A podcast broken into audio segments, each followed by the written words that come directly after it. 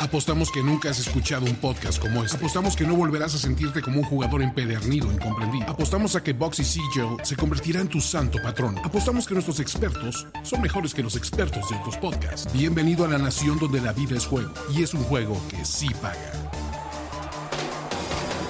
Nación de Apuestas. Nación de Apuestas.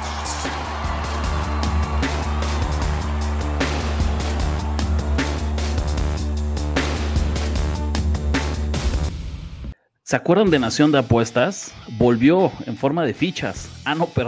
De podcast. ¿Cómo estás, Andrés? Qué gusto saludarte de vuelta, de nueva cuenta, en los micrófonos de Nación de Apuestas. La verdad es que se antoja este formatito. Es muy diferente al video de YouTube, es muy diferente a todos los medios que tenemos. Vamos a platicar, vamos a cotorrear, vamos a chingar, vamos a hablar de otras cosas, vamos a hablar de chismes. La verdad es que creo que ya se antojaba, ya se extrañaba este formato porque tiene 2 años que dejó de existir, estimado Ricardo de la Huerta. Y pues aquí encantado de estar con ustedes, de verdad. La verdad es que justo nos pusimos esa misión, Andrés Ornelas y yo, esta temporada, ¿no? Que regresa a Nación de Apuestas en el formato que nació, en el formato que más disfrutamos, que es el de podcast, ¿no? Donde, por supuesto, siempre habrá picks, siempre habrá análisis, pero también queremos comentar lo sucedido en la jornada de fin de semana, la jornada deportiva. Siempre es un ángulo de apuestas porque es lo nuestro, pero pues para que ustedes disfruten y tengan aquí su espacio como de terapia, de sanación, después de los fines de semana de pérdidas y que se regocijen con nosotros en su crapulencia cada semana que hayan salido arriba en los picks, Andrés.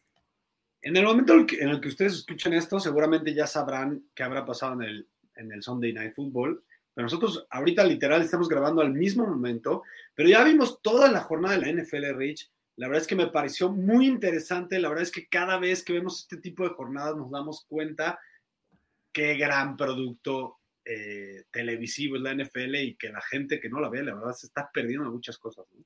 Semana 1 de la temporada 2022 de la NFL, como lo decía Andrés, y creo que la historia de la semana, bueno, hay varias, pero empezamos con lo que creemos que es la sorpresa más grande de esta semana 1, Andrés, y es la derrota del equipo de tu corazón, de los San Francisco 49ers, frente a Chicago, Andrés, que aparte eran favoritos por 6.5, o sea, la realidad es que había veces que pensábamos que San Francisco podía no cubrir la línea, pero parecía muy poco probable que además perdiera el partido. ¿Cómo lo viste? Sí, caray, empezamos mal y de malas, los 49ers, porque Ricardo, acuérdense que ya no es fan de los 49ers, ya no lo considero en esa camada, pero yo sí, yo estoy dolido, pero no estoy tan dolido como pensé que podría haber estado, Rich, porque la verdad es que las circunstancias del partido estuvieron complicadas. Yo creo que los 49ers, a lo mejor no estoy diciendo que se lo merecían ganar por paliza, pero sí creo que lo controlaron, al menos el primer tiempo por completo, y en el primer tiempo se les fueron buenas oportunidades para sacar una mayor ventaja, y al final lo acabaron cediendo, algo que ya se le está haciendo costumbre a Josh Shanahan y me preocupa mucho, pero sin duda yo creo que hoy por hoy, la sorpresa de la semana, porque como lo dices, pudo haber cubierto los Bears, pero perder de esta manera, la verdad sí llama la atención, y sí es algo que va a tener que poner Shanahan en la mesa a preguntarse por qué pasó esto, ¿no, Rich? ¿Dónde firmamos la petición para que regrese Jimmy Garópolo, consentido de la afición, a la titularidad de este equipo, Andrés? Dime, por favor, ¿en qué momento, demasiado pronto, cuántas actuaciones como esta tienes que ver de Trey Lance, que es el principal responsable? A ver, digo, sabíamos que era probable, pero la ofensiva bajó su mando, lució inoperante, el ataque aéreo no existió, apenas consiguieron 5 primeros y 10 por la vía aérea, Andrés. Lanzó, obviamente ya ni hablamos de que no lanzó touchdown, que era algo que todos esperábamos, una intercepción, menos del 50% de pases completos en una liga que hoy en día se ha vuelto tan precisa, tan exacta, que hay quarterbacks que rondan sin ningún problema un 65, casi 70%, y el señor Lance, Andrés, no llegó ni al 50%. Explícame cómo la afición, ¿cuántas semanas más lo va a aguantar la afición tóxica de San Francisco? Tengo muchos sentimientos encontrados, porque si acaso sí vale la pena y sí se vale cagotearlo y echarle caca. Creo que de entrada no son las circunstancias ideales para juzgar a un quarterback con tan poquita experiencia, ¿no? O sea, al final, si vieron el partido, se dieron cuenta que el terreno estaba completamente mojado, que siguió lloviendo y que de hecho, justo cuando empezó a fallar el rendimiento ofensivo de los 49ers, fue cuando empezó a llover más fuerte hacia el tercer y cuarto cuarto, ¿no? Entonces, es difícil juzgar a este quarterback en el que, si, o sea, se supone que los 49ers tienen pensado que este rendimiento, a lo mejor no así de mal, pero que algo cercano de esto podría seguir pasando y que ellos podrían, como ganar los partidos de cualquier manera, a pesar de estos rendimientos de repente. Porque sí le viste también flashazos de cosas buenas, Rich, con todo y todo, ¿no?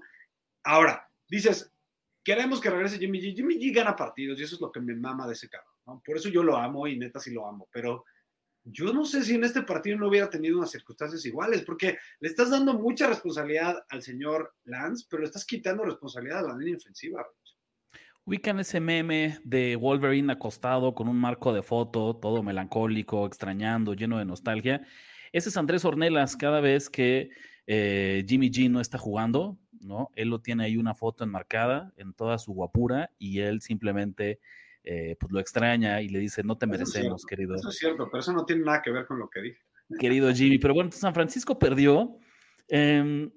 La verdad es que vamos a ver qué otros equipos, dentro de los partidos que vimos esta semana, ¿cómo pero viste? Pero antes de pasarte a los demás equipos, tenemos que hablar del spread y del medio que perdimos, y el que pudimos haber ganado si lo hubiéramos apuntado a Chicago en Money Line, Rich. Bueno, sí, Chicago pagaba más 220 en Moneyline. La realidad es que creo que se veía difícil que fuera sorpresa, pero sí creo que hay mucha gente que les tiró teasers que traían a San Francisco en menos 0.5, parlays en Moneyline.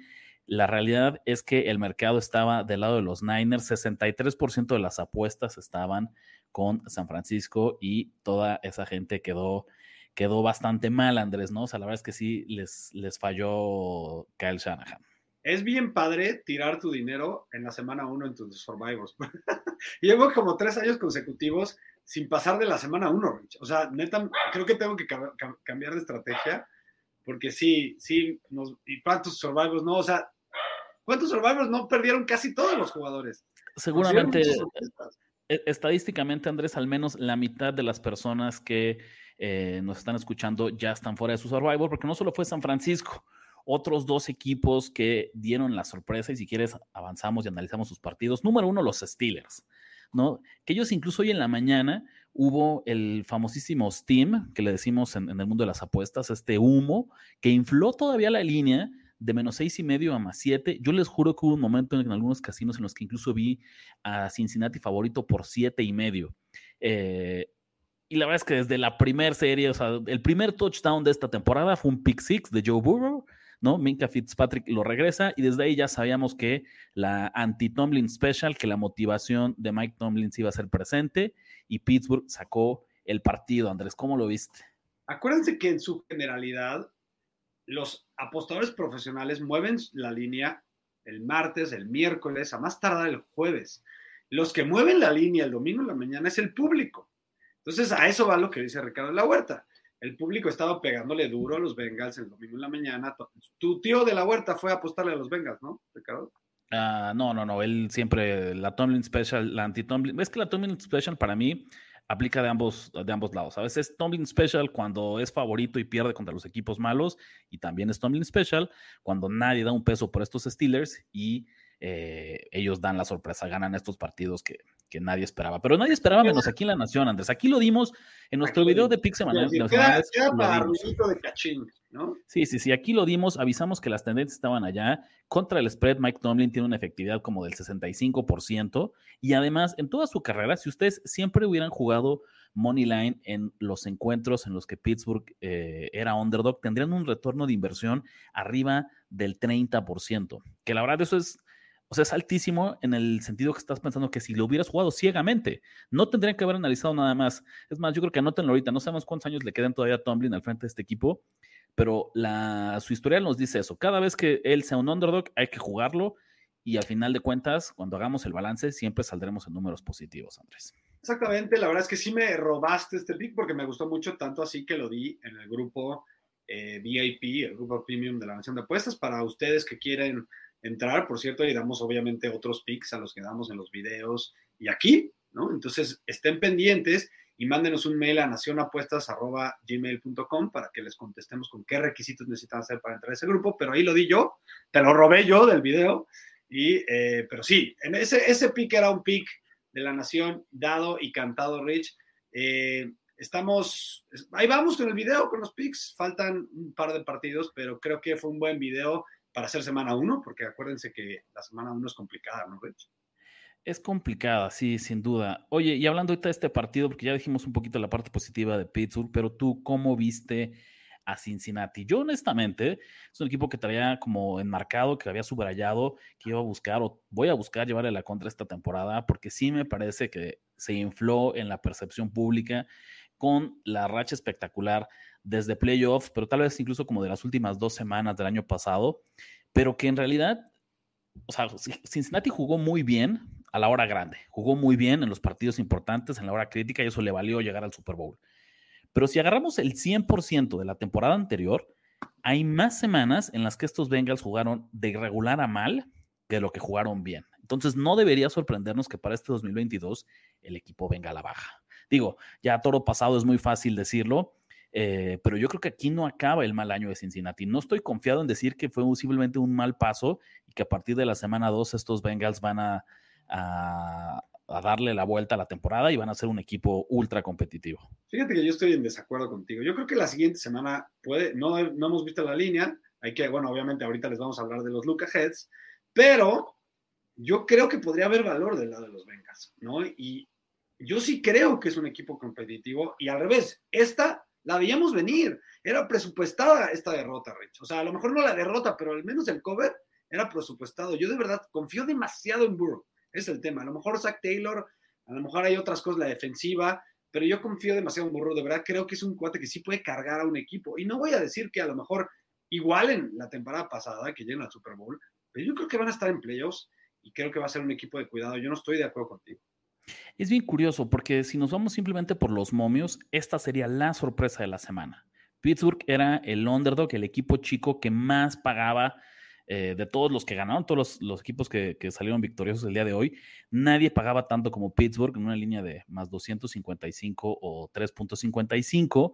Pero aún así, lo que dice Andrés, creo que no debería sorprendernos, porque la mesa estaba servida, ¿no? Este duelo divisional, con el historial de Tomlin como excelente head coach cuando tiene un underdog, y del otro lado que sabemos que siempre en el partido inaugural el perdedor del Super Bowl batalla, se las ve duras, ¿no? Entonces por ahí, aunque el momio era elevado, yo no lo considero tan sorpresa como el caso de los Niners, o Andrés, como el caso de los Giants, otro de los 3 underdogs de más de 200 que sacaron el partido. Totalmente, ¿no? Que por el momio obviamente es más sorpresa considerada la de Steelers, pero yo creo que está entre los Giants y los Bears la sorpresa más importante de la semana, la verdad, porque los Giants consideraron uno de los peores equipos hombre por hombre, al menos en el off-season, y dieron una gran sorpresa, sobre todo porque este partido lo debieron de haber perdido en estricto rigor, porque lo ganaron por una patada fallada, ¿no? Al final, o sea, yo creo que el partido lo dominaron los Titans. Yo creo que fue una mega sorpresa, ¿no? Pues lo dominaron en el sentido que iban ganando en el marcador, que parecía que tenían el encuentro en la bolsa, se fueron ganando 13-0 al medio tiempo, y después ellos solitos le regresaron vida a los Giants, y al final hicieron la parte difícil, ¿no? Ya faltando como minuto 30, Giants anota el touchdown del empate. En vez de ir por el punto extra, deciden jugar una conversión, lo cual aquí les confieso, me parece la decisión correctísima. No sé por qué más head coaches no lo hacen en la NFL moderna, pero bueno, esa es otra discusión. Pero le dejaron suficiente tiempo a Tannehill para tener ese famosísimo drive para cerrar el partido. Lo logra. Y lo hizo. Lo hizo, exactamente, ¿no? Y ya la parte difícil es fallar un gol de campo. Me parece que eran como de 47 yardas. Y por cierto, hablando de esa conversión, Rich, es música para los oídos de los apostadores de los Giants, porque eso les aseguraba que cubrían, ¿no? Por más que pasara lo que pasara, si lo fallaban, cubrían. Y si lo metían, cubrían. Cubrían, sí. Entonces el spread ya estaba perdido. O sea, Nueva York ya iba a cubrir el spread, no así el money line. Si ustedes son de estos que se sienten capaces de pronosticar sorpresas, si ustedes veían estas tres sorpresas y no le pusieron dinero, déjenme decirles que con 100 pesitos se hubieran llevado 3,308 si ustedes adivinaban o ustedes pronosticaban las victorias de Chicago, Nueva York y Pittsburgh. Andrés, yo te tengo que criticar, porque tú estabas realmente convencido de este pick de los Giants, al menos para cubrir el spread, y te achicaste. ¿Qué pasó ahí, cabrón? Sí, la verdad es que sí, se quedó en el último corte, entonces no puede contar. Los huevitos al señor de la huerta. Y lo peor es que es una apuesta súper típica que hubiéramos dado acá en el canal, pero al final por ahí vi un dato en el último segundo que me hizo mantenerme al costado y pues ya no lo disfruté. Decepción, ¿no? Cabrón. Se nos fue. Tú eres mi ídolo y se me cayó un euro. Que después de esta semana uno, Andrés, a ver, vamos a empezar de ganadores y perdedores, pero desde el ángulo de las apuestas. ¿Qué equipos quieres respaldar puntualmente en la semana 2, pero tal vez a futuro? ¿Qué equipos viste fuertes esta jornada inicial que crees que deberíamos ponerles atención y estar cazándolos para próximas semanas? Oye, eso es clave que dices, porque para la semana siguiente hay varios que le veo, ¿no? Pero para el año también hay varios, Rich. La verdad es que creo que la semana 1 nos ayuda mucho, porque ustedes saben perfecto que la semana 2 es el Overreaction Week y es la que más nos gusta a los apostadores, ¿no? Una de las que más nos gusta. Porque el mercado reacciona demasiado a lo que pasó la semana 1 y nosotros sabemos el análisis que le dimos a cierto equipo cada off-season y que no se nos va a caer por un mal partido. ¿Estás de acuerdo, Ricardo de la Huerta? Entonces, si quieres, empiezo diciendo que a mí algún equipo que yo amé en el off-season y que creo que no solo no me equivoqué, sino me confirmó todo lo que yo pensé en el off-season, son los Vikings. Qué paliza le dieron a los Packers y para mí pudo haber sido peor, ¿eh? Extrañó muchísimo, ¿no? Las ausencias en la línea ofensiva. Creo que Aaron Rodgers se dio cuenta que ya olvídate de los playmakers, pero no estuvo Bakhtiari y me parece que tampoco jugó Jenkins. O sea, piezas clave en la línea ofensiva que lo pusieron en una situación muy incómoda y al medio tiempo llevan 17-0 y Green Bay no se veía por dónde iba a meter las manos, ¿no? Entonces Minnesota cubrió absolutamente todo. El spread, la victoria, los teasers. Vaya, o sea, fue una victoria dominante de Minnesota sobre Green Bay. Pero yo lo que de antes creo que este es un ejemplo de esto, lo que tenemos que pensar a la hora de sobre reaccionar. No porque Green Bay haya sufrido una paliza en la semana 1 significa que ya es un equipo terrible. Yo al contrario, es un equipo que voy a estar buscando respaldar. Quiero complementar en la semana 2 o 3. Totalmente de acuerdo, exactamente. Me gustan los Vikings para seguirlos apoyando, pero yo no me voy a alejar de los Packers. Sí, ¿no? Y creo que podemos poner en esa misma conversación que a pesar de la paliza, Green Bay es un equipo con potencial de respaldar en siguientes semanas. Otro que entra en esa misma categoría pues son los Rams, ¿no? Ya ahorita se nos olvidó porque el partido fue el jueves, pero no importa que hayan sido apaleados, ¿no? No importa que hayan perdido de forma brutal, la competencia del otro lado era importante. No sobre reaccionemos y sigámoslos contemplando como equipos que tienen potencial para ganar, Andrés. Totalmente. La verdad es que me gustan estos Packers para apoyarlos al menos la semana que entra y yo creo que son de los que más bien voy a agarrar todo el año. Yo sí voy a apoyar a los Bengals. Lo siento por llevarte la contra, pero al revés. Yo creo que esta derrota nos va a dar valor con los Bengals porque mucha gente va a poder empezar a pensar que ya se fueron a la mierda y yo de verdad confío en Burrow. Te voy a decir cuál es mi problema. En la semana 2, Cincinnati juega frente a Dallas. Ahorita que estamos grabando todavía no sabemos cómo va a terminar ese Sunday Night, pero está apretado, ¿no? Está cerrado. O sea, en este momento, déjame revisar nada más el marcador, pero según yo debe ir 6-3, ¿no? Todavía está así, mira, 6-3 a la mitad del segundo cuarto. Entonces, pero si por ahí donde Dallas logre dar una sorpresa y llevarse la victoria, ahí pierdo valor, porque entonces ya no puedo llevarla contra Cincinnati, contra unos Cowboys que van a estar sobre reaccionados, van a estar sobrevalorados después de una ligera sorpresa. Del otro lado de la moneda, Andrés, ¿qué equipos de la semana 1, ¿no?, hicieron o dejaron de hacer lo suficiente y están en tu lista de equipos que le quieres llevar la contraria? A mí los Commanders. O sea, es muy curioso cómo empezamos a sobrereaccionar por ciertos resultados, ¿no? La mayoría de la gente no vio ese partido, Rich. Eso es lo más importante. Entonces, eso me da mucho valor porque el mercado va a pensar que los Commanders ya son buenos. Y yo vi una buena parte de ese partido y Wentz, les voy a dar una noticia, sigue siendo Wentz, ¿no? Cometió un error, pero de verdad tan infantil como normalmente lo hace Wentz, en una pantalla en donde se la regaló al defensivo así, toma, no lo quiero, no quiero este balón. De verdad, siento que es el mismo Wentz y que nos va a regalar partidos y spreads deliciosamente de aquí en adelante. Sobre todo pensando, que tiene un calendario muy fácil y que en muchos de esos partidos van a estar sobrevalorados los Commanders. Por ahí sí, la verdad es que incluso en el último cuarto parecía que Jacksonville sacaba la victoria y al final pues no solo ganó el partido Washington, sino que le bastó incluso para cubrir la línea, ¿no? Yo te voy a decir a mí quien me gusta, y esta va a ser una opinión polémica porque cuando vemos los resultados pareciera que Miami tuvo una victoria apabullante tuvo una victoria frente a los Pats, pero la realidad es que no fue así, ¿sabes? 20-7 parece un triunfo contundente, pero de ahí pensemos que de los touchdowns, o sea, de los 20 puntos que hizo Miami, 14 fueron de forma circunstancial. Uno, el strip sack que se convirtió en touchdown en el segundo cuarto. O sea, el partido estaba cerradísimo. El partido acabó 3-0 todo el primer cuarto. No se veía, nadie aflojaba. Las defensivas estaban dominando. Y de repente un sack dentro de la su yarda 10 se convierte en un touchdown automático. Pero esos no los podemos contabilizar.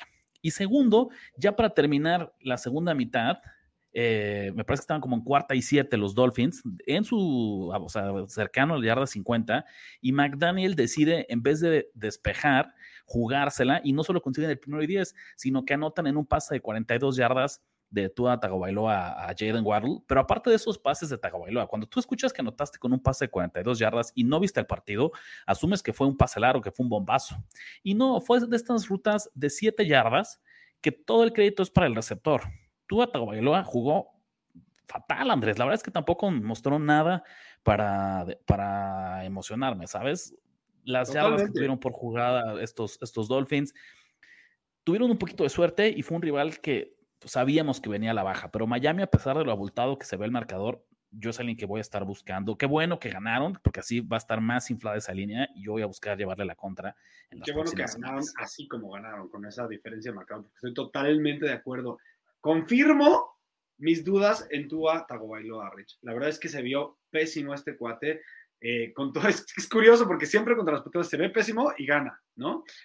Pero por más que, además, gente que lo da por hecho de que es de los más certeros de la NFL y todo eso. De entrada, el otro touchdown que no comentaste fue la jugada de Tyreek Hill, que le hace la jugada, ¿no? Tyreek Hill hace toda la jugada, no Tua. Y lo que quiero, yo sé que muchos van a decir, bueno, Tyreek le va a hacer eso muy seguido, pero yo no me la compro. No, todavía me quedan muchas dudas de McDaniel y creo que este partido más bien lo perdieron los Pats que lo ganaron los Dolphins.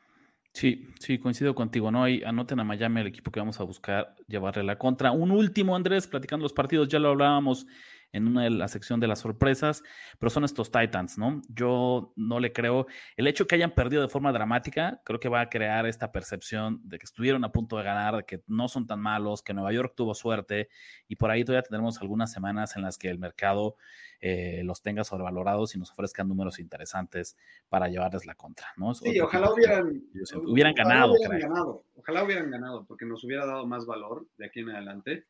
Pero sí, creo que también, de nuevo, otro equipo que confirma nuestro buen análisis del offseason, en que sí tiene, pues va para abajo, ¿no?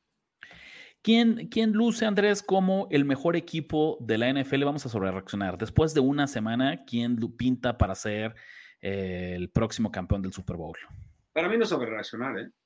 La verdad es que los Chiefs, los Ravens y los Bills son de entrada en los momios los equipos favoritos para el Super Bowl, están entre el top 5 si quieres.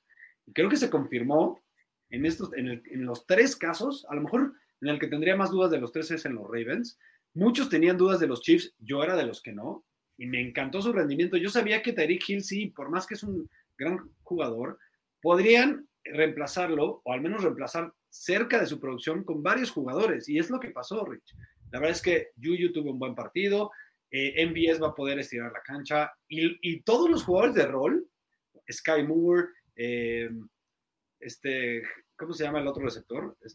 Ahorita se me fue el nombre, pero todo este conjunto de jugadores van a poder reemplazar cerca de lo que hacía Tyreek Hill, porque ahí tienen a Mahomes y Andy Reid, que es lo importante. Entonces, se vieron súper bien, y además me sorprendió, Reid, perdón, cómo se vio la defensiva, el pass rush, me encantó. Sí, la defensiva lució bien, que suele ser uno de los puntos débiles en otras temporadas. Digo, Arizona les anotó 21 puntos, pero mucho creo que tuvo que ver porque ya en la segunda mitad la defensa era tan amplia. ¿No? Exactamente, o sea, en este partido el garbage time fueron el último cuarto y medio, entonces jugaron coberturas como más suaves. Creo que ya estaban jugando los titulares con la defensiva.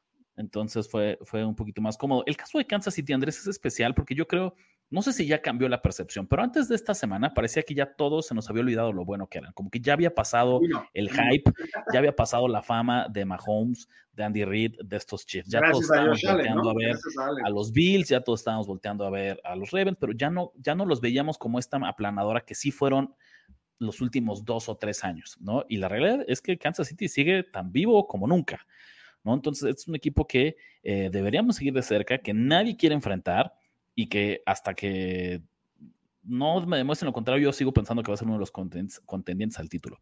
Sin duda, creo que lo que nos demuestra esta semana es que la conferencia americana está a tope, es la conferencia élite, es donde están los mejores equipos, es la que va a dar seguramente al ganador del Super Bowl, al menos eso pinta después de esta primera semana. Por ahí lo decíamos, el caso de Buffalo. Digo, el partido fue el jueves, entonces ya se nos olvidó, ya se nos pasó la emoción, pero evidentemente lucieron espectaculares, justificaron su estatus como... Contra los campeones de la NFL, nada más y nada menos. Correcto, ¿no? Por ahí creo que si le preguntaras a la gente con quien estarían ligeramente en desacuerdo son estos Ravens, porque a pesar de que ganaron cómodamente, les tomó un poco más de tiempo, ¿no? El caso de Buffalo y de Kansas pareciera que desde el inicio lucían extraordinarios. ¿Sabes qué creo, Rich, de los Ravens? Que ganaron a medio gas. Esa fue mi impresión, que sabían que no estaban realmente echar todo el pie al acelerador y pues lo ganaron sin ningún problema, o sea, en ningún momento lo estuvieron sufriendo. A mí lo que me encanta en los tres casos, y siempre lo hemos platicado, ¿no? Los buenos equipos ganan los partidos, los excelentes equipos cubren las líneas. Esa es la máxima de si eres apostador y eres fan, y estos tres lo hicieron. No, tú no estuviste en duda, la verdad, de que ibas a cobrar tu dinero si habías metido apuesta con spread en cualquiera de estos tres equipos. Quiero por eso creo que hacer una mención especial. Ajá, ¿cuál? Saludos a Ulises de la Huerta. Ajá. Si ustedes ven el programa de All In en el canal de Ulises de la Huerta, ahí le cagoteamos su teaser de Cardinals en más 11.5, creo que era la línea. Y digo, ya ves la paliza, o sea, ni cerca. Es bien chistoso, Andrés, porque yo creo que ¿qué te gusta? El 80% de la gente que nos conoce también conoce a Ulises Arada, un gran amigo del canal. Dije Ulises de la Huerta, ¿va? No, pero te voy a decir ahorita por qué, ¿no? Lo dice porque amigo del canal lo decía y uno de los grandes generadores de contenido de NFL en español que tenemos acá en México. Sin embargo, a lo que está en duda permanente, hay mucha polémica en torno a la paternidad de Ulises Arada, ¿no? Por ahí se le ha otorgado a distintas personas. Yo ahí me sumo porque en el mundo de las apuestas, pues parece ser que también, ¿no? Existe. Yo puedo decir que soy más un papá que tú, lo siento, en las apuestas. Por eso te digo, hay mucha polémica, ¿no? O sea, si le preguntas porque a la gente. En apuesta ganadora, yo gané en todos los años menos en uno. No. Y ese lo ganaste tú, si no me equivoco. Ese lo gané yo, es correcto, Andrés. Ya para cerrar un poquito el análisis de esta semana 1, ¿no? Vamos a ver, repasar rapidísimo, el fantasy, Andrés. ¿Qué jugadores se lucieron en el mundo de fantasy fútbol? ¿Qué jugadores? Hay de dos, ¿sabes? Jugaste en contra de ellos, estás haciendo patadas, berrinches, porque no tuviste oportunidad ni de meter las manos, los tenías en tu roster, entonces con toda probabilidad te alzaste con una victoria en la semana 1. ¿Quién se lució? ¿Quiénes fueron estas estrellas del fantasy en la primera semana? Rich, en este canal, en este medio, en este país, queremos ser versátiles y nos gusta el fantasy. A Ricardo ya no, pero a mí sí, a mí me fascina. Y los tres jugadores top de la semana, qué pedo con lo que hizo Justin Jefferson. 11 recepciones, 184 yardas, de las cuales realmente se quedó corto, porque ya tenía como 150 en el primer cuarto, ¿no? En el primer medio. 2 touchdowns, 35.9 puntos de este señor, que la verdad se está convirtiendo rápidamente en el mejor receptor. El único que tiene algo que decir al respecto ahorita es Adams, ¿no? Porque creo que fuera de él no hay mucha discusión. Cooper Kupp todavía, incluso Cooper también tuvo un jueves bastante espectacular. Estoy de acuerdo, Cooper Kupp. Pero Jefferson, de verdad, que está en la... O sea, ya está en la conversación. Ya si lo digo, ya no soy un pendejo, ¿no? Claro. Patrick Mahomes, 360 yardas, 5 touchdowns de este señor a los Cardinals, que les dijo, ustedes creen que tienen defensiva, de verdad, me la pelan. 35.4 puntos de lleno este señor. Josh Allen, ya lo vieron desde el jueves, ya se la saben, 297 yardas, 3 touchdowns y 56 yardas por tierra. Cuando un quarterback te da más de 50 yardas por tierra por partido, de verdad es un lujo para el fantasy, ¿no? 31.5 puntos. Y finalmente el señor Saquon Barkley, que esta sí no me la creo. La verdad, yo para mí, este sería mi sell high favorito. Saquon Barkley, 164 yardas, como 30 por aire, un touchdown, 31.4 puntos. Esta semana para mí me recordó porque tengo una relación de amor y odio, y más odio con el fantasy fútbol.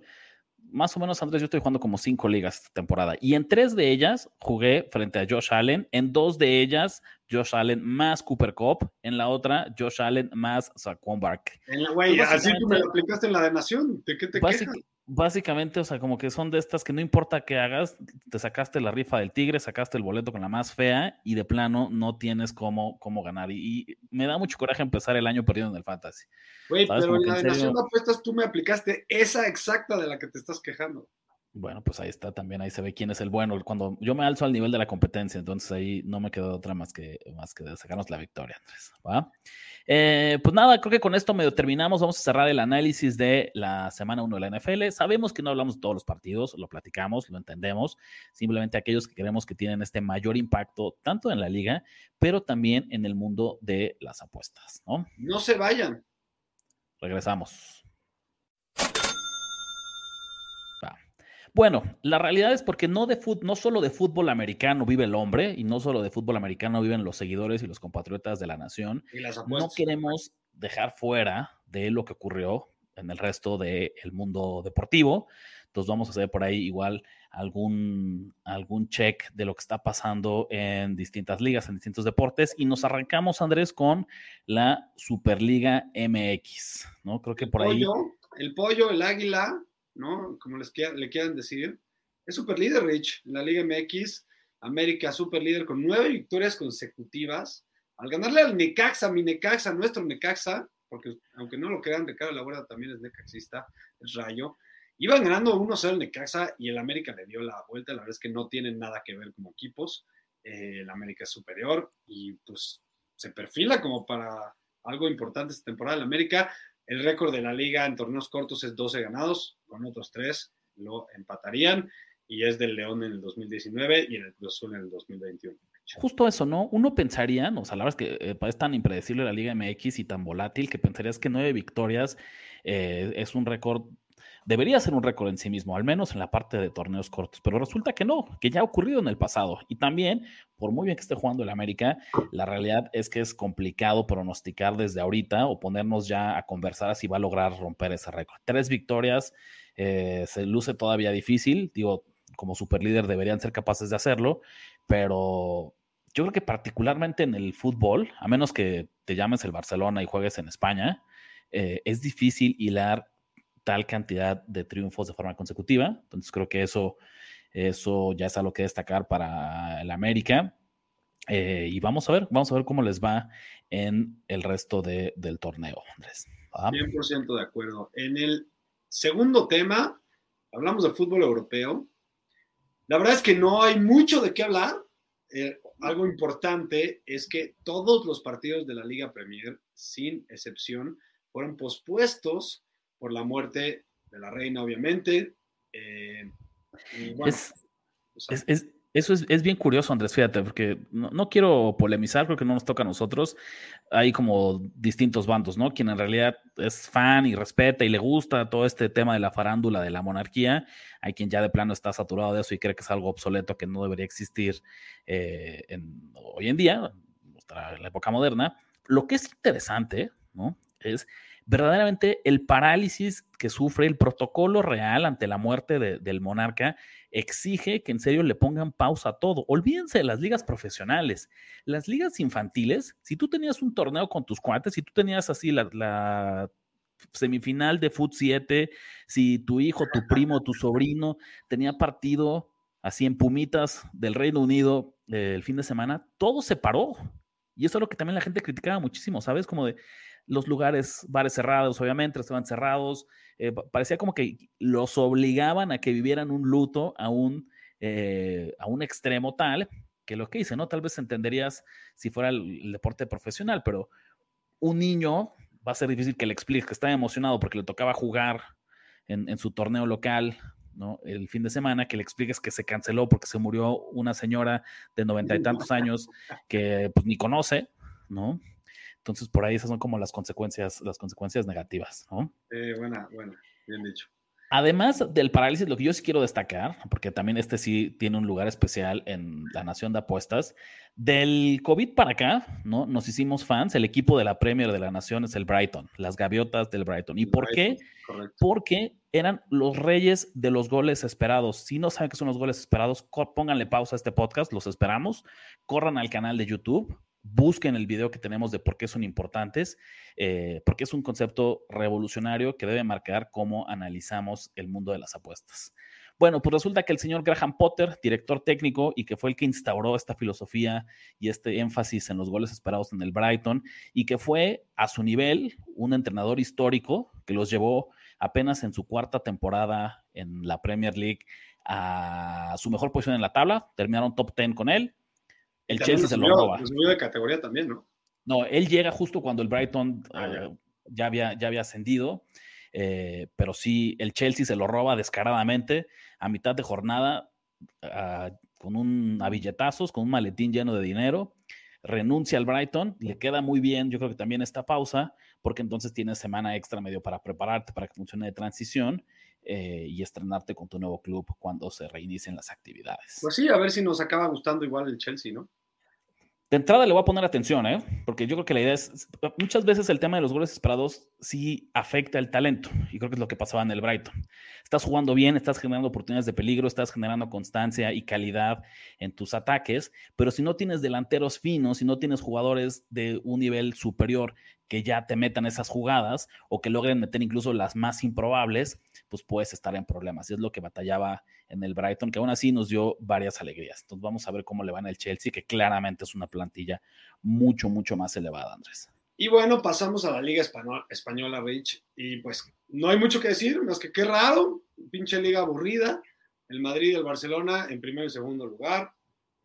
La verdad es que a mí me gustaba cuando al menos el Atlético estaba ahí dando guerra, de repente ganó una liga, cuando el Valencia, ¿te acuerdas? Hace 30 años que el Valencia era una potencia casi, digo, no llegaba al nivel del Madrid y del Barcelona, pero era un equipazo, tenía muy buenos jugadores y peleaba la liga en sus momentos, al menos la peleaba, esa es mi pelea de la Liga Española.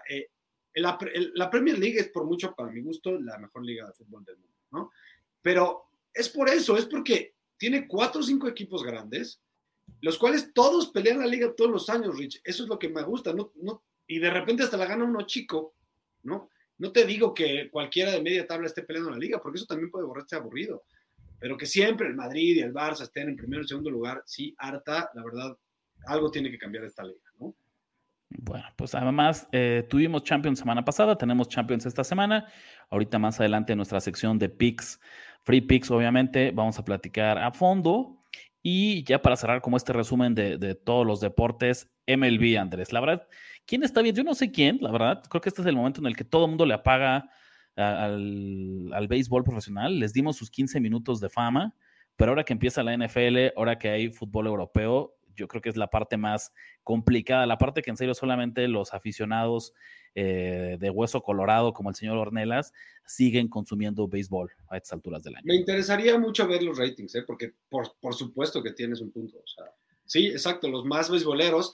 A mí me gusta el béisbol mucho, va a sonar hasta una crítica al béisbol, pero a mí me gusta mucho el béisbol, o sea, porque soy fan, me gusta el juego, me gusta todo, Pero además me fascina que puedo estar trabajando y viendo un partido a la vez y disfrutándolo, de hecho. Te digo, no sé si una crítica o algo bueno, pero esa es la parte que me fascina del béisbol. Y ahora la nota es que Pujols, Albert Pujols, este gran bateador histórico, empata a A-Rod en home runs totales en su historia, en su carrera, con 696, y obviamente él lo que está tirando es llegar a 700, que solo hay creo que 6, si no me equivoco, o menos, no me acuerdo bien, luego les damos el dato, pero bueno, está cerca de los 700 Pujols. Ya. Fíjate, por ahí Andrés, hablando de béisbol, a mí lo que me tiene muy de malas es que en este momento se está llevando a cabo la Serie del Rey, la final del béisbol de la Liga Mexicana, y no puedo creer la ventaja que desperdiciaron los Diablos Rojos del México, que son de esos equipos que todavía, por alguna estúpida razón, todavía le guardo el cariño que ya le perdí a San Francisco, que ya le perdí al Necaxa, pero los Diablos Rojos verdaderamente me emocionan. Estaban 3-1 arriba en la serie de la zona sur, ¿no? Y desperdician esa ventaja. Pero no solo eso, sino que en el partido 6, en algún punto, Andrés, el partido se encontraba 18-10. Marcador típico de Liga Mexicana. Por ahí de la sexta entrada, los Diablos ya estaban celebrando. La fanaticada en el Harp Helu básicamente ya estaba haciendo cuentas para... Se veía en la final. Para no hacerse el cuento largo, 18-18. Después pierden en extra innings 21-18. Y cuando pierdes de esa manera el partido 6, pues todo el mundo sabe que el partido 7 ya está condenado. Fue una realidad. Leones de Yucatán está disputando en estos momentos la final frente a Sultanes de Monterrey. Pues yo también soy super Diablo, aunque no lo creas. Fíjate, Andrés, ¿cuáles serían las probabilidades? ¿No? Eso les juro que no es coincidencia, ¿no? Pero creo que el Necaxa de por sí tiene 15 aficionados en todo México. Andrés y yo somos dos de ellos. Y además los dos les vamos a los Niners. Y mira, ahora los dos le vamos a los Diablos. Me quitaron mi pase, ¿no? De los Niners. Bueno, le iba a los Niners, si quieren. Pero, ¿quieres contar rápido la anécdota de por qué te critico tanto y digo que ya no le vas? Porque yo sí la apuesto en contra a San Francisco, ¿no? Esa es la realidad. Porque yo pienso que es esa, que es porque yo sí la apuesto en contra de los Niners. Tú no. Pero fue en el Super Bowl, ¿no? Sí, fue justo eso. Fue en el Super Bowl. Además, pero no le aposté. Te dijiste, ya me acordé. En el Super Bowl dijiste que preferías cubrir. Sí, apuesta. Sí, pues claro, como ganar el Super Bowl. Para mí eso fue la cabeza. Como buen apostador es una realidad, ¿no? Si ustedes les preguntan ahorita qué prefieren, ¿no? Reflexiónenlo y ahí luego nos dejan tus comentarios. Entonces en Twitter, yo no soy buen apostador. ¿No? Tienes opción A, es tu equipo gana pero pierdes tu apuesta. Y opción B, cubres tu apuesta y tu equipo pierde. Pues obviamente siempre vamos a preferir. Pero esto se llama hablando del Super Bowl, güey. No son Nación 49er, no es Nación de Apuestas, no es Nación Fans, Nación NFL, no es Nación Bowl, no de Apuestas. Yo daría medio huevo derecho para que ganara el Super Bowl los 49ers. Bueno, pues póngale entonces cambio. A partir de la próxima edición vamos a editarlo y se va a llamar Nación Super Bowl, Nación 49ers al Super Bowl. Porque claramente si no podemos eliminar esos sesgos de nuestro fanatismo hacia nuestros equipos, siempre nos va a faltar una última rayita para convertirnos en grandes apostadores, Andrés. Rápido, antes de despedirnos de esta sección, se nos olvidó comentar, Carlos Alcaraz gana el US Open. ¿Será el siguiente Nadal? Mira, ahí está. Pues si ustedes ya no vieron nada de esto, al menos ya tienen para la plática de lunes de contarles y hagan de cuenta que vieron todos los deportes. Vámonos. Ningún podcast de la Nación de Apuestas podría estar completo si no les traemos picks, ¿no? Free picks, obviamente, si no les traemos predicciones sobre pues lo que vemos que viene de la agenda deportiva, al menos del inicio de la semana, Andrés, ¿no? Porque la segunda mitad, a partir de la semana 2 de NFL, ahí sí les pediríamos, obviamente, los esperamos en YouTube, los esperamos en el canal, para que vean pues nuestro análisis ya un poquito más a profundidad. Obvio de NFL, porque es lo que ahorita está hasta arriba de las prioridades, pero también MLB, fútbol y el resto de la agenda deportiva. Richa, además acuérdense que hay todavía activos algunos partidos de fútbol, está activo todavía el de fútbol americano, entonces por más que quisiéramos dar picks del fin de semana siguiente, pues es complicado. Entonces estamos analizando el principio de la semana, hay ahorita buena oferta, tenemos suerte esta semana, entonces a ver qué viene, Richa. Sí, 3 deportes, varios picks. Nos arrancamos con MLB, béisbol de Estados Unidos, que ya tenemos líneas para los encuentros del lunes 12 de septiembre. ¿Qué te gusta, Andrés? ¿Qué traes ya ahí en la mira? Este partido específicamente es el último de la jornada, es a las 8:45. Es un partido interesante entre los Braves, los Atlanta Braves y los Giants en San Francisco. Empiezo diciendo que Atlanta lleva 8 ganados y 2 perdidos en sus últimos 10. Acuérdense que está metido fuertemente este equipo en la carrera por ganar la división contra los Mets, ¿no? Están realmente a .5 o se van cambiando de lugar. Los últimos partidos han sido súper intensos. Esta es de las mejores peleas ahorita para ganar alguna división. Y por el otro lado, los Giants pues, ya están prácticamente afuera de la pelea. Todavía podrían tener una chance, pero es muy complicado. Van 5-5 de sus últimos 10 partidos y sale a la loma de los Braves, uno de mis pitchers favoritos de esta temporada, el señor Spencer Strider, que de verdad estoy impresionado por lo que ha podido hacer este señor. Digo, fuera de lo vistoso que es que tiene una recta de más de 100 millas por hora. De verdad es muy vistoso ver pichar a este señor. Tiene 2.88 de FIP y 11.3 ponches cada 9 entradas como visitante en los últimos 24 innings. Me parece espectacular. Pero además Atlanta es número 10 de la MLB en WOBA contra derechos fuera de casa en las últimas 3 semanas. Creo que los bats de Atlanta, mezclado con este señor Spencer Strider, y pensando además, lo que me hizo ya circular este pick, Rich, es que Atlanta es número 4 en ERA y número 7 en FIP con su bullpen en las últimas 2 semanas, en los últimos 14 días. Entonces, eso me ayudó a circular y pensar que Atlanta va a ganar con el run line. En Atlanta, menos 1.5, ya saben, eso significa el run line, que Atlanta tiene que ganar por 2 carreras o más. Menos 115 es el momio, Rich. Buenísimo, entonces ahí está nuestro pick para MLB, para grandes ligas de béisbol. Si a ustedes no les gusta apostar béisbol, si ustedes son más bien futboleros, pamboleros de corazón, es una gran semana porque tenemos actividad a mitad de semana, tanto de Liga MX, que tenemos por ahí algunos partidos de jornadas atrasadas que nos ponemos al corriente, pero todavía mejor, tenemos Champions League, martes y miércoles, el mejor fútbol del planeta, al menos a nivel de clubes. Vamos de menos a más, Andrés. Arranquemos con Liga MX. De los encuentros de mitad de semana, ¿dónde le pusiste el ojo? ¿Dónde ves altas probabilidades de cobrar nuestros picks?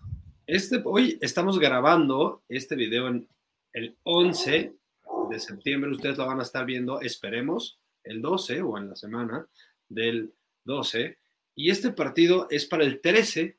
Es para el martes 13, ahora sí que martes 13, Rich. Esperemos que no sea de mala suerte. Y juegan las Chivas que reciben a los Tigres de Nuevo León.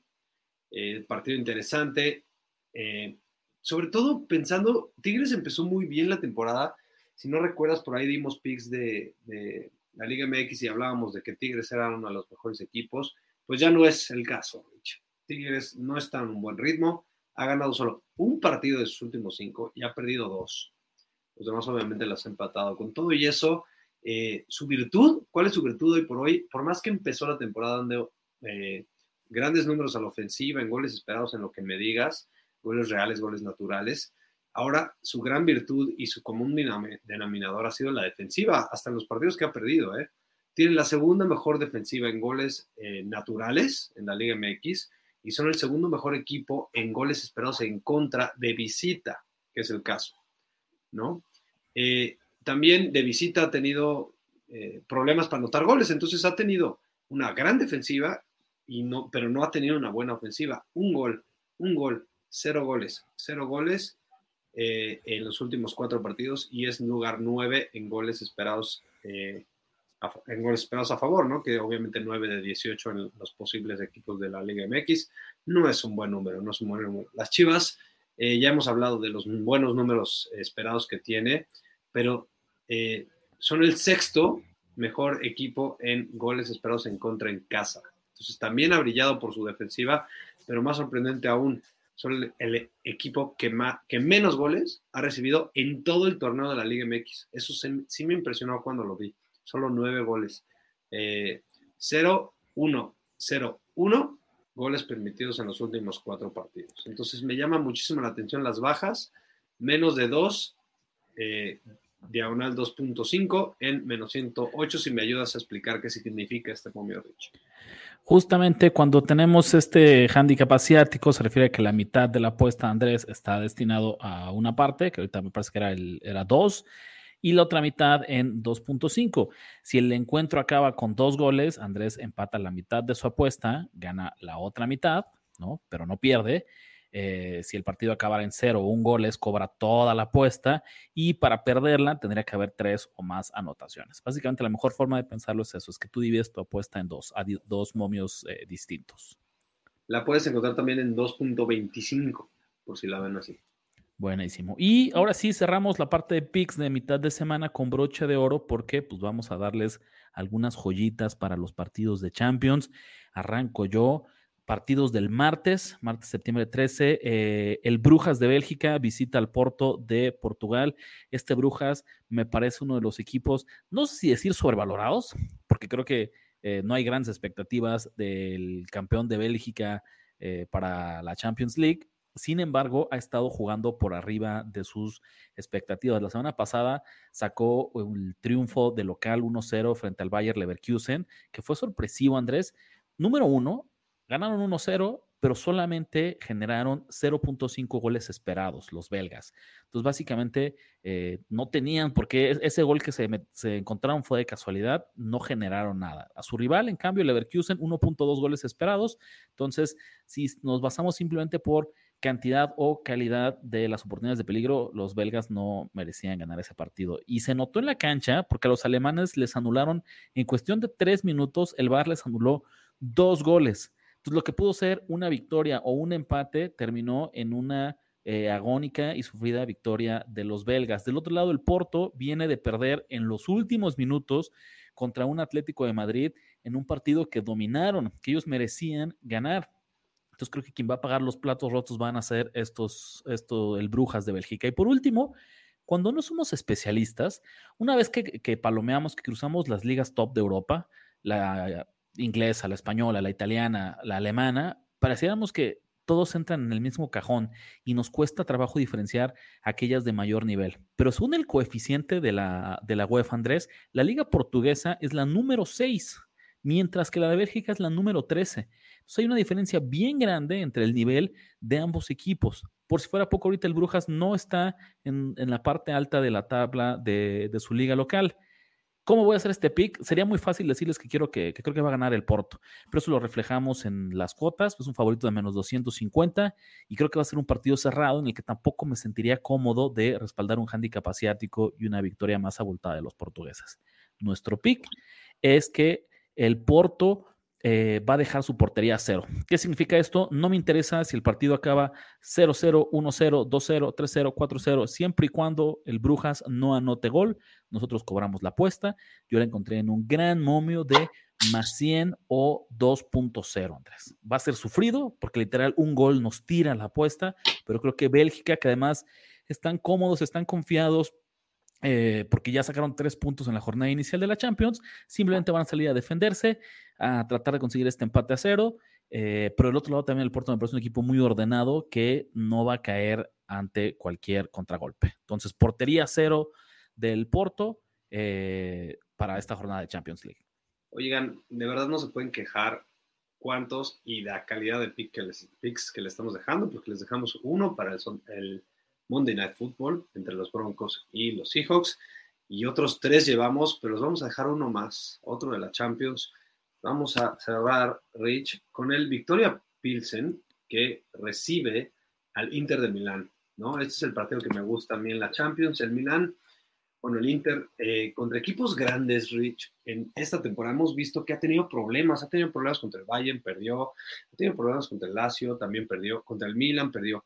Pero cuando le pones a un equipo de media tabla para abajo, un equipo malo, un equipo que al menos en talento es inferior, no ha tenido ningún problema contra ninguno de ellos. Nos hemos dado cuenta a través de la temporada. Le ganó al Torino, por ejemplo, 1-0, al Cremonese 3-0, al Spezia 3-0 y al Lecce 2-1, ¿no? Entonces, esa es el común denominador contra equipos chicos. Nos ha ganado prácticamente todos los partidos que ha disputado, ¿no? En la Serie A, además, esto me fascina, es número 3 en goles esperados a favor como visitante. Ya saben que aquí nos dejamos llevar mucho por lo que digan las estadísticas avanzadas. Y por lo mismo, no creo que tenga ningún problema de generar ocasiones de gol, cantidad y calidad de ocasiones de gol contra el Victoria, un equipo chico, un equipo ya que el Barça ya le metió una goliza. No tengo ningún problema de pensar que al menos gane 2-0, 3-1. Entonces, ¿qué me gusta? Mi pick para ese partido es el Inter de Milán en -1. El momio es +110, estimado. Perfecto, pues ahí está, pick del miércoles. Con esto cerramos nuestra sección de pronósticos, de recomendaciones para la próxima semana. Vámonos a una pausa rapidísima y ahorita estamos de vuelta con ustedes, queridos compatriotas. Ok, entonces la dinámica en el podcast de hoy, que de nueva cuenta, muchas gracias por acompañarnos, muchas gracias por estar aquí escuchando el regreso de la Nación de Apuestas a los podcasts. Empezamos hablando de NFL, un resumen rapidísimo de la jornada número 1, de la semana número 1. Después nos brincamos un resumen de otras ligas. Después les hablamos justamente de los picks que tenemos para la próxima semana. Y ahorita vamos a cerrar regresando de nueva cuenta a la NFL. Vamos a echarle un vistazo a la semana 2. Vamos a ver cómo vienen las líneas, dónde detectamos valor, qué nos llama la atención de cómo arrancan según Las Vegas, los equipos en esta semana 2. Un par de avisos. Número 1, que esto es importante. Señoras y señores, estos no son picks oficiales. Les estamos dando estas primeras recomendaciones de cómo abren los juegos y dónde detectamos que puede haber valor. Ese valor lo vamos a analizar a profundidad Andrés y yo, y regresamos con ustedes en nuestro video de cada miércoles en el canal de YouTube, donde ya tienen ustedes toda la información masticadita, peladito en la boca, para que simplemente puedan meter los picks ganadores. Andrés, ¿qué opinas? Totalmente, me encanta esta dinámica tipo concurso, tipo a ver si Andrés sabe, ¿no?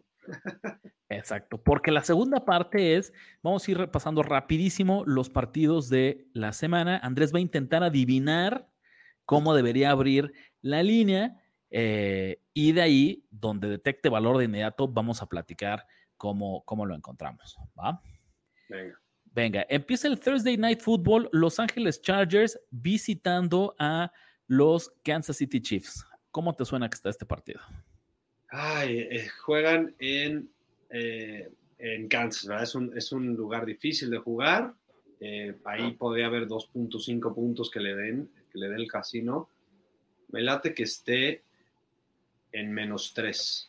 Cerca, Andrés. Esta línea la tenemos ahorita. Kansas City es favorito por 3.5. Cuenta como un check. Cuenta como un check, sí, bastante cerca. Creo que el diagnóstico de Andrés. Yo la verdad es que no veo valor. Me animaría tal vez a respaldar un poquito los Chargers, pero hace falta que le echemos más cabeza. Sí, no veo valor instantáneo, al menos en ninguna línea. ¿Cómo vamos a jugar? ¿Que me vas a dar un punto para cada lado o medio punto para cada lado? Hasta yo creo que un punto. Si estás cerca en un punto de diferencia, decimos que traes la mano fina. Ok. Ya para los partidos del domingo, Tampa Bay, que por cierto acaba de terminar el partido, 19-3 le ganaron a los Cowboys, una victoria cómoda, aunque tampoco les diría que lució dominante la ofensiva de Tampa Bay. De visita a Nueva Orleans, ¿cómo crees que está esta línea? Híjole, va a estar inflada y me late que hay valor, pero me late que va a estar... ¿Es en Nueva Orleans? Es en Nueva Orleans el partido. Tampa -1.5.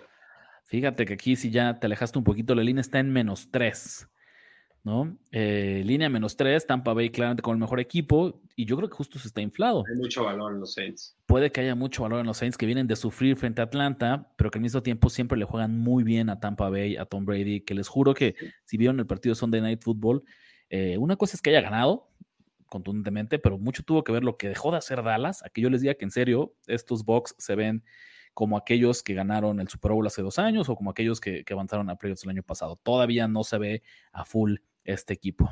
Creo que está fresca esta narrativa de que, entre comillas, Tampa palió a Dallas, que pues sí es cierto si ves el marcador, pero claramente no fue un equipo muy dominante. Y también está fresca la narrativa de que Saints ganó apenas contra un equipo muy malo como Atlanta. Entonces, esa defensiva de Saints va a mejorar porque, de nuevo, quédense con el análisis que hicieron en off-season de cada equipo. Yo sigo pensando que esta es una muy, muy buena defensiva. Entonces, sin duda creo que hay valor del lado de Saints. Venga, siguiente partido. Colts, Indianapolis Colts, visitando a los Jacksonville Jaguars. Otro duelo divisional. Colts menos 5.5. Ok, lo tenemos en menos 4, Andrés. Ah, casi. No. Va, perfecto. Siguiente partido. ¿Es valor? Tenemos... No, la verdad es que no. Creo que no encuentro valor. Porque acuérdense que además Indianapolis le cuesta mucho trabajo. Sí, no, por ahorita no me meto en ese duelo. Vamos a verlo después a profundidad. Miami visitando a Baltimore. Baltimore menos 5, menos 4.5. Mira, Andrés viene con todo. Yo creo que hizo trampa y está revisando las líneas porque en este momento los Ravens son favoritos por 4 puntos. Te prometo que no había visto ni una sola. Tengo mucha curiosidad de ver cómo se mueve esta línea. La realidad es que siempre, no voy a decir que el 100%, pero el 80% de las líneas de cómo salen el lunes, para el miércoles ya ha habido movimiento y luego para el jueves, viernes más movimiento y luego tienes el domingo en la mañana una última oleada de cambios. Entonces vamos a ver qué nos encontramos. De entrada, Andrés, a mí me gustaría Baltimore. Baltimore menos 4 para ponerle un estate quieto, un ya sabes quién, ponerlos en su lugar a estos Dolphins que andan respondones. Creo que además el matchup es muy malo para Miami, porque una defensiva así, que va a presionar con todo a Tua, creo que va a tener muchos problemas Miami. No me sorprendería que perdiera feo, por paliza. New England Patriots visitando a los Pittsburgh Steelers. Híjole, esta está buena. Steelers menos 2.5. Pues no, aquí sí es la única que ahora sí ha estado alejado, Andrés. Está difícil. Los Pats son favoritos por menos 1. Sí, huele a línea de trampa. No hay manera de leer. Yo creo que aquí hay mucho valor con New England, Andrés. Yo también creo.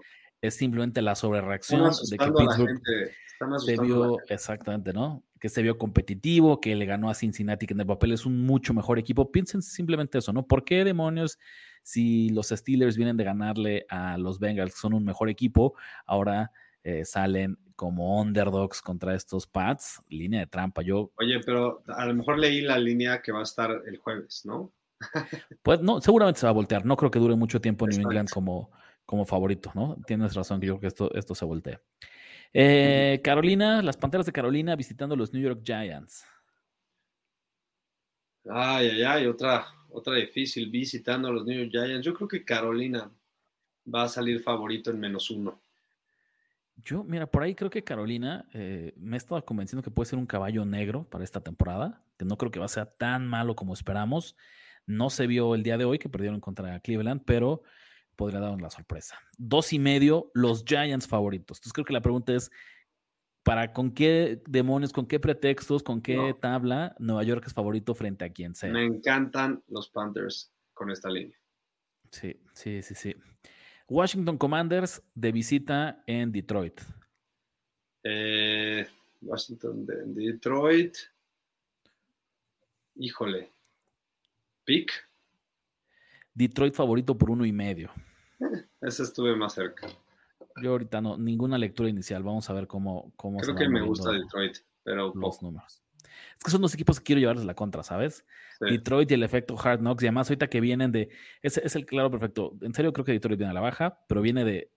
Hizo lo mismo de siempre. Están perdiendo todo el partido hasta por doble dígito, lo hacen cerrado al final, pierden, pero cubren la línea.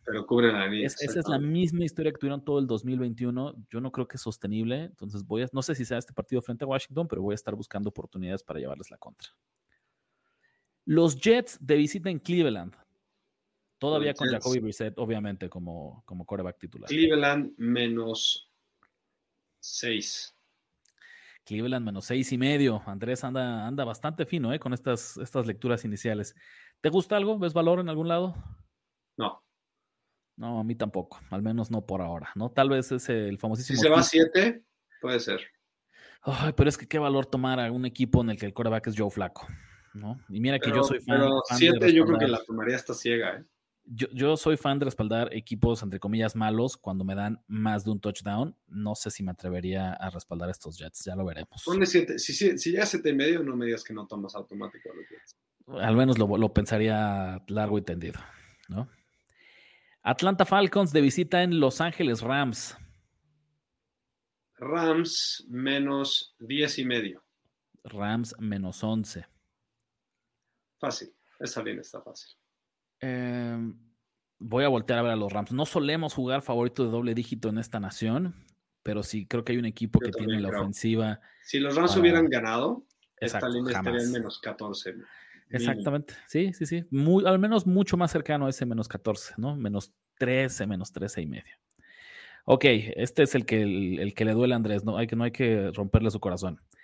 Seattle visitando San Francisco. Ojo que todavía no sabemos qué ocurra con Seattle porque ellos juegan mañana o hoy que nos escuchan en el Monday Night. ¿Cómo ves esta línea? Y por lo mismo no es complicado adivinarla, pero sí creo que van a estar los Niners favoritos por 3.5. San Francisco es favorito por 8.5, Andrés. Aquí sí, no sé si fuiste muy duro con tu equipo o en realidad entendido. Es que crees que hay mucho valor. No, tendido. O sea, pasa mucho, son de estos duelos divisionales en los que sin importar quién esté jugando, sí, un underdog tan grande adquiere muchísimo valor.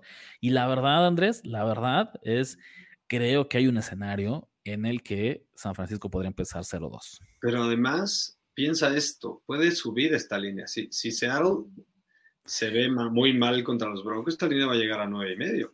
Totalmente. Entonces yo creo que habría que esperar y suena como el resultado más probable. Seattle pierde por doble dígito en el Monday Night Football, se infla esta línea y ya casi nos traen un 10 para la semana 2. Siguiente partido, Cincinnati Bengals visitando a los Dallas Cowboys. Cincinnati menos 7.5.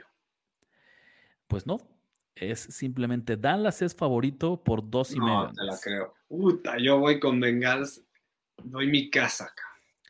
Vamos a ver si ¿por cuánto dijiste? 2.5. Dallas favorito por 2.5. Me encantan los Bengals. Ojalá se quede el número más o menos por ahí. Bueno, pues quién sabe, ¿eh? Porque acuérdense que acaba de terminar el Sunday Night. No dude, se vio mal Dallas. Entonces, quién sabe cómo vaya a acabar esta línea mañana. Sí, no debería de sorprendernos que haya como algunos movimientos. No sería la primera vez, ¿no? Arizona Cardinals visitando a Las Vegas Raiders. Esto se me hace un duelo parejón. Yo creo que va a estar Raiders menos 2. Raiders menos 3.5 y me gusta mucho Arizona, Andrés. Iba a decir 2.5. Pues mira, por ahí 3.5. Me gusta mucho Arizona porque este es un claro ejemplo de sobrereaccionar, ¿no? Arizona fue apaleado en la semana 1, frente a unos Chiefs que no debería darle vergüenza a nadie perder frente a ellos. Son la élite de la conferencia americana.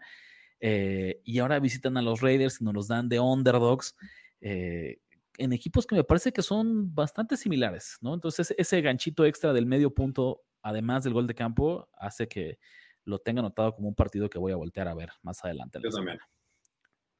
Venga, Houston Texans de visita contra los Denver Broncos. Broncos, es que también depende mucho de lo que pase mañana, pero como yo pienso que van a verse bien los Broncos, van a estar Broncos menos 12.5. Broncos menos 10.5 en este momento. Entonces, se va a mover. Si gana Denver y gana de forma contundente, no me sorprendería que alcance este 12 que Andrés pronostica. Siguiente encuentro. Chicago Bears de visita frente a los Green Bay Packers. Sunday Night Football, por cierto. Hijo, este está bueno.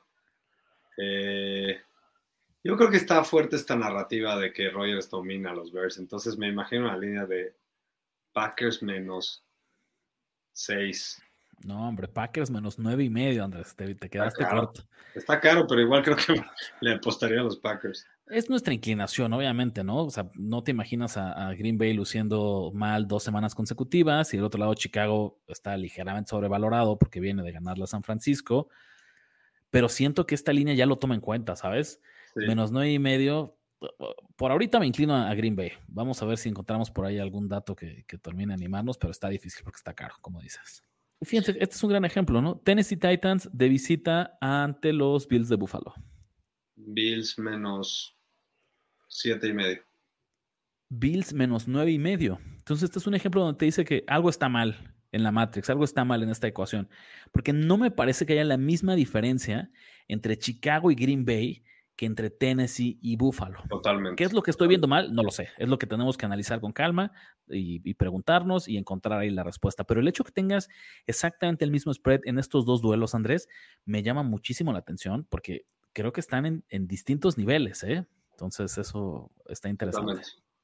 Cerramos con el último partido de la jornada 2. Los Vikings de Minnesota de visita frente a los Philadelphia Eagles. En el Monday Night. En el Monday Night Football. Cousins. Y tú acabas de decir, ojo, hace rato, Andrés, que tú querías respaldar a Minnesota, que te había convencido que es un equipo que ibas a buscar apoyar en las próximas semanas. Sí, puede ser que sí. Yo digo que Eagles menos 2.5. Cerca, Eagles menos 3. Cuenta, ¿no? Bueno, pues ahí vamos a ver. Así están las líneas de la semana 2. Por ahí les contamos algunas inclinaciones, algunos equipos que nos llaman la atención. No se preocupen, ya nuestra tarea, vamos a poner a hacer la chamba, Andrés y yo, vamos a analizar, vamos a desmenuzar, a buscar tendencias, a buscar las reacciones del mercado y les traeremos los picks ya los más finos, los más pulidos, los que queremos que les haga ganar dinero en el video del miércoles, Andrés. Listo. Bueno, para cerrar el programa de hoy, vamos a analizar, estamos pensando que esto está subiendo el lunes, entonces todavía no termina oficialmente la semana 1 de la NFL. Ustedes tienen la oportunidad de jugar el Monday Night Football y el señor Andrés Ornelas les trae una previa express y además un pick para que arranquen la semana con un puntito verde en sus apuestas. A ver, ahorita acuérdense que en la semana 1 tampoco tenemos estadísticas, ¿no? Pero lo que sí sabemos es que los hijos perdieron pues, a su quarterback, justo al equipo que está enfrente ahorita. Y para mi gusto era un señor, Wilson, que estaba cargando a su equipo en los últimos 3 años. Ha sido un roster pobre. Para mí el último draft bueno que hicieron los hijos fue justo cuando agarraron a Russell Wilson y a Bobby Wagner. Como diría Ulises, Wagner. Yo digo Wagner. Y la neta... Este roster para mí es penoso, con todo que tuviera un draft decente. No confío en Geno Smith, no confío en Drew Lock, y en el que sí confío es en Russell Wilson, y Russell Wilson viene a jugar a Seattle con unas ganas y un fuego por adentro. Nunca va a dejar de pisar el acelerador este señor. Quiere apalear a su ex equipo. Háganme caso, yo me compro esta narrativa, por más que la tengan los medios, la tenga el público, no me preocupa. Ya lo vimos con Baker Mayfield. No cubrió, pero Baker Mayfield no es Russell Wilson. Pero sí le vimos esta motivación. Lo vimos romper madres, o tratar de romper madres al menos. Russell Wilson ya tiene el equipo Rich, ya tiene los receptores, ya tiene, yo creo que la mejor línea ofensiva en 10 años que ha tenido este señor, en 8 años. Y tiene un buen grupo de corredores y una defensiva de la mitad para arriba. Entonces creo que este va a ser una paliza. Todavía me dicen que el momio es de menos 6.5, entonces 7. Cualquiera que me dieran 7 para abajo, yo la iba a tomar a los golpes. 81% de las apuestas está con Denver, solo 54% del dinero. Honestamente, eso a mí me asusta un poquito, ¿no? Pero diles cómo va el público esta semana. Sí, no, la verdad es que, o sea, no necesariamente es un a 3-0 contra el spread de las apuestas más públicas. Una señal de muerte, solo no es algo que a mí me encante.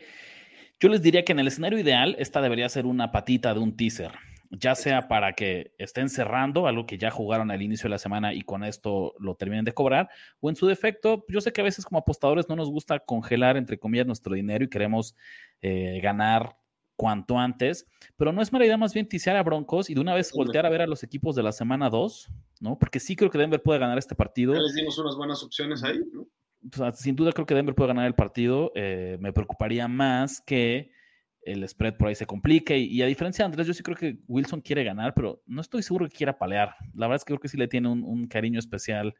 No, hazme caso. No sé si supiste el reporte. No lo sé.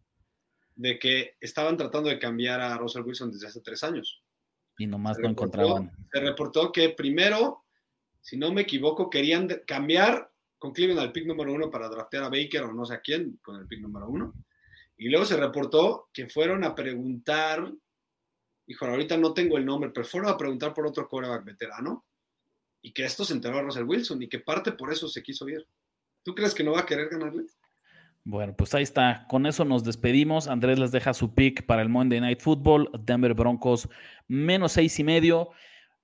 Andrés, muchas gracias. Qué gusto que hayamos regresado. Qué gusto estar de vuelta en el podcast de la Nación de Apuestas. Antes de despedirnos, acuérdense de seguirnos en nuestras redes sociales. @RDelaHuerta17, el Twitter de Ricardo. @AndrésOrnelasH, mi Twitter y mi TikTok. @Andrubis con B de burro, mi Instagram. Obviamente, Nación Apuestas en Instagram, Facebook y Twitter. Y bueno, listo. Nación ha hablado. That is how it's done. Ya escuchaste los picks que pagan en grande y engruesan tu cuenta. Ahora recomiéndanos, comenta en nuestras redes y haznos crecer como tus ganancias. Nación de Apuestas. Nación de Apuestas. Nación de Apuestas. Conducción: Ricardo de la Huerta y Andrés Ornelas. Producción y voz en off: Antonio Semperi.